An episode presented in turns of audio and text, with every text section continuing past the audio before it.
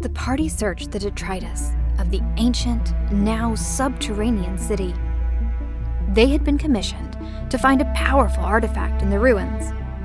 But over the centuries, many a treasure hunter had already stripped away anything of obvious value. Hours into the search, the party was hungry, tired, and ready to stop for the night. As they began to make their way back to the surface, Van gave a final glance over her shoulder. From out of the darkness, one of the structures, an immense orb half hidden by the surrounding rubble, seemed to gleam, reflecting back the light of the party's torches. When part of the street collapsed beneath Van's feet, she was too distracted by the sphere to react in time. She fell into a waist-deep hole, becoming firmly stuck, and no amount of Gorik's pulling could free her.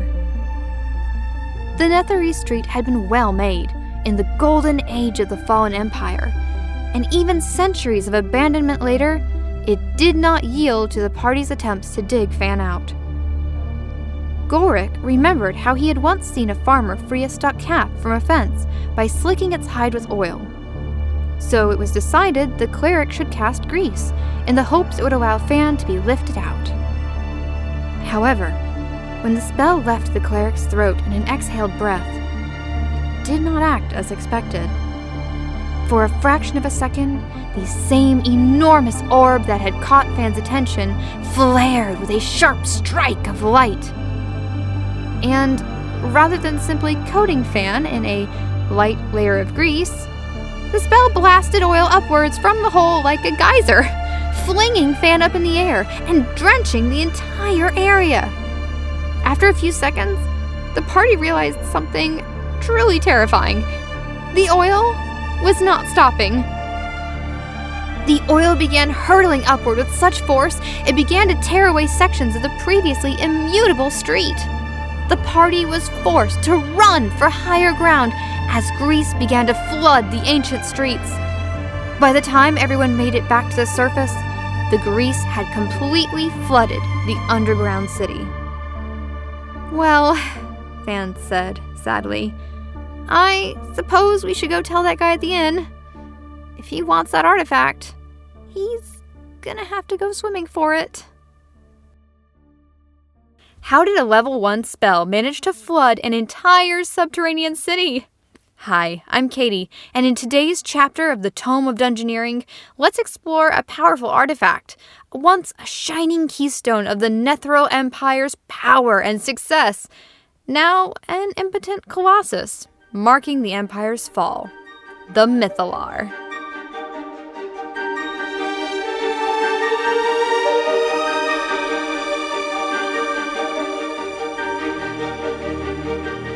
Okay, so first, what's a Mythallar?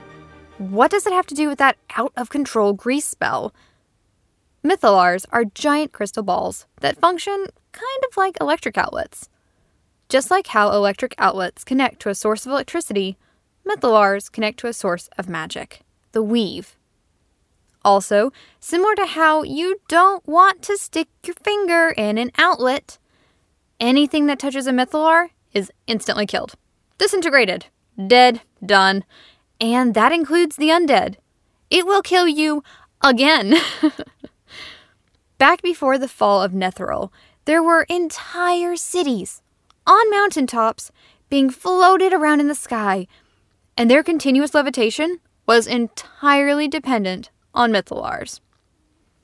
Normally, when a mage wants to make a magical item, they have to spend their life force to power it. And you can imagine the amount of life force it would take to continuously float an entire city. It would leave you with a major, major shortage. But with a Mythallar, they could just plug the city floating spell directly into the weave. No dead mages required. As long as a spell or magical item was within one mile of the Mythallar, it would function. But then, when the mage Karsus killed the goddess Mystryl and whoopsie-daisy destroyed the weave, it was like shutting off electricity to the world. No electricity, no more functioning outlets. So all the Mythallar stopped working, and the cities fell out of the sky.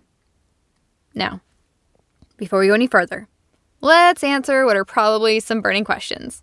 Katie, Katie, if Karsus accidentally destroyed magic and rendered the Mythallars powerless, then how does magic still exist?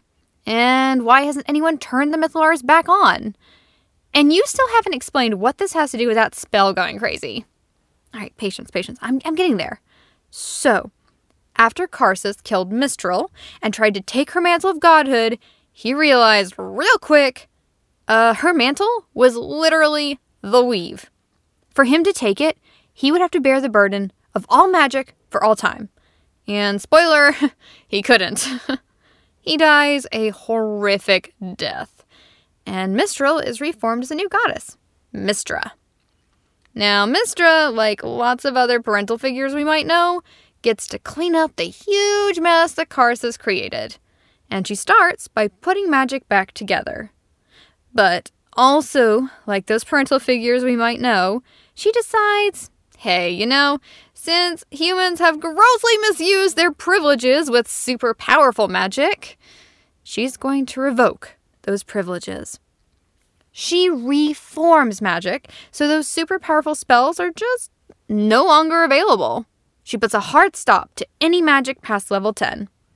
All the more powerful spells, previously accessible to humans and others, just don't function in the new framework of magic.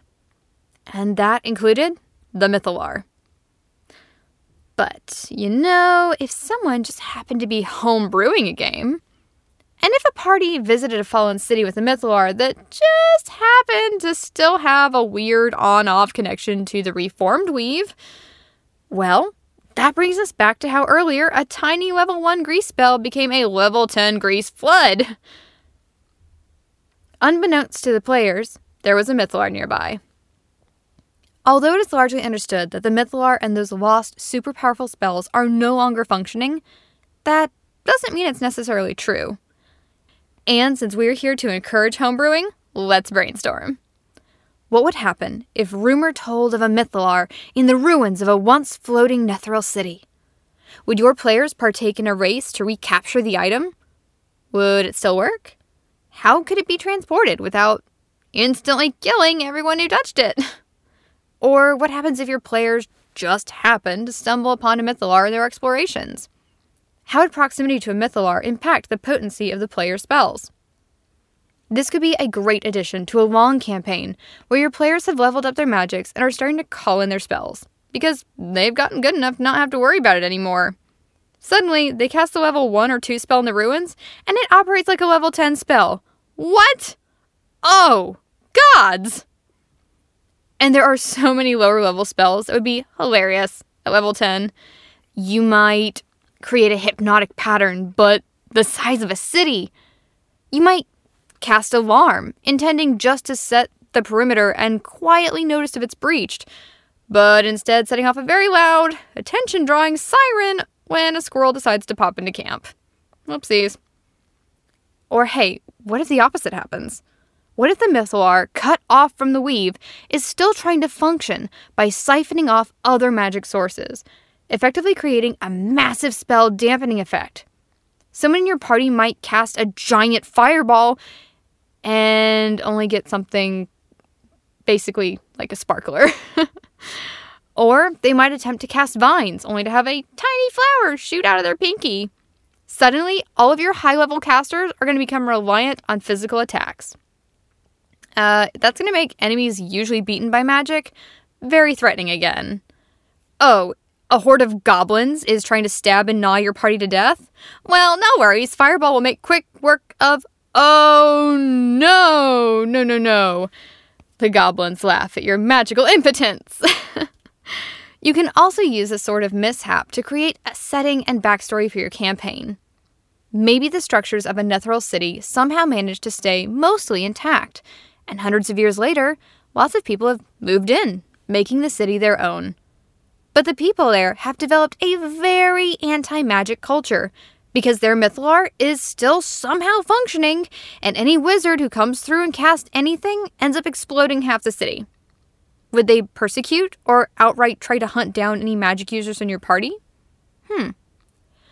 Alternatively, maybe the new residents of the fallen city love the effect of the Mythallar, and magic flourishes, and they do lots of big, dangerous, stupid, experimenty things with magic all the time. You could have a setting with an entire city wrapped in darkness, and no one knows for sure why, but it's highly suspected that a wizard cast darkness too close to a Mythallar, and uh-oh spaghettioed the entire place in permanent darkness. Would your party assist researchers attempting to venture into the dark to seek out the hypothesized Mythallar and destroy it? And you could always set it up to work in reverse, like if a Mythallar was intentionally tampered with to suck up all the magic in an area as part of a containment spell. That Mythallar could be the only thing keeping a whole lot of scary nasties trapped in a given area. What happens if those monsters get out? There's lots of great ways to mix Mythallars into your homebrew.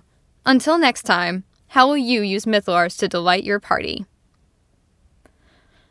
As always, we want to take a moment at the end of the episode to express our deep, deep gratitude to our listeners and supporters. You liking and subscribing and sharing our show with your friends and supporting us on Patreon, those contributions mean the world to us. It is your continued support that enables us to follow this passion. If you know someone who might enjoy our show, please consider sharing our episodes. And if you want to support us directly, please consider subscribing to our Patreon. You can find more information at patreon.com slash into the dungeon and more of our content at in the dungeon dot com. Thanks, y'all. We can't wait to read you another chapter from the Tome of Dungeoneering.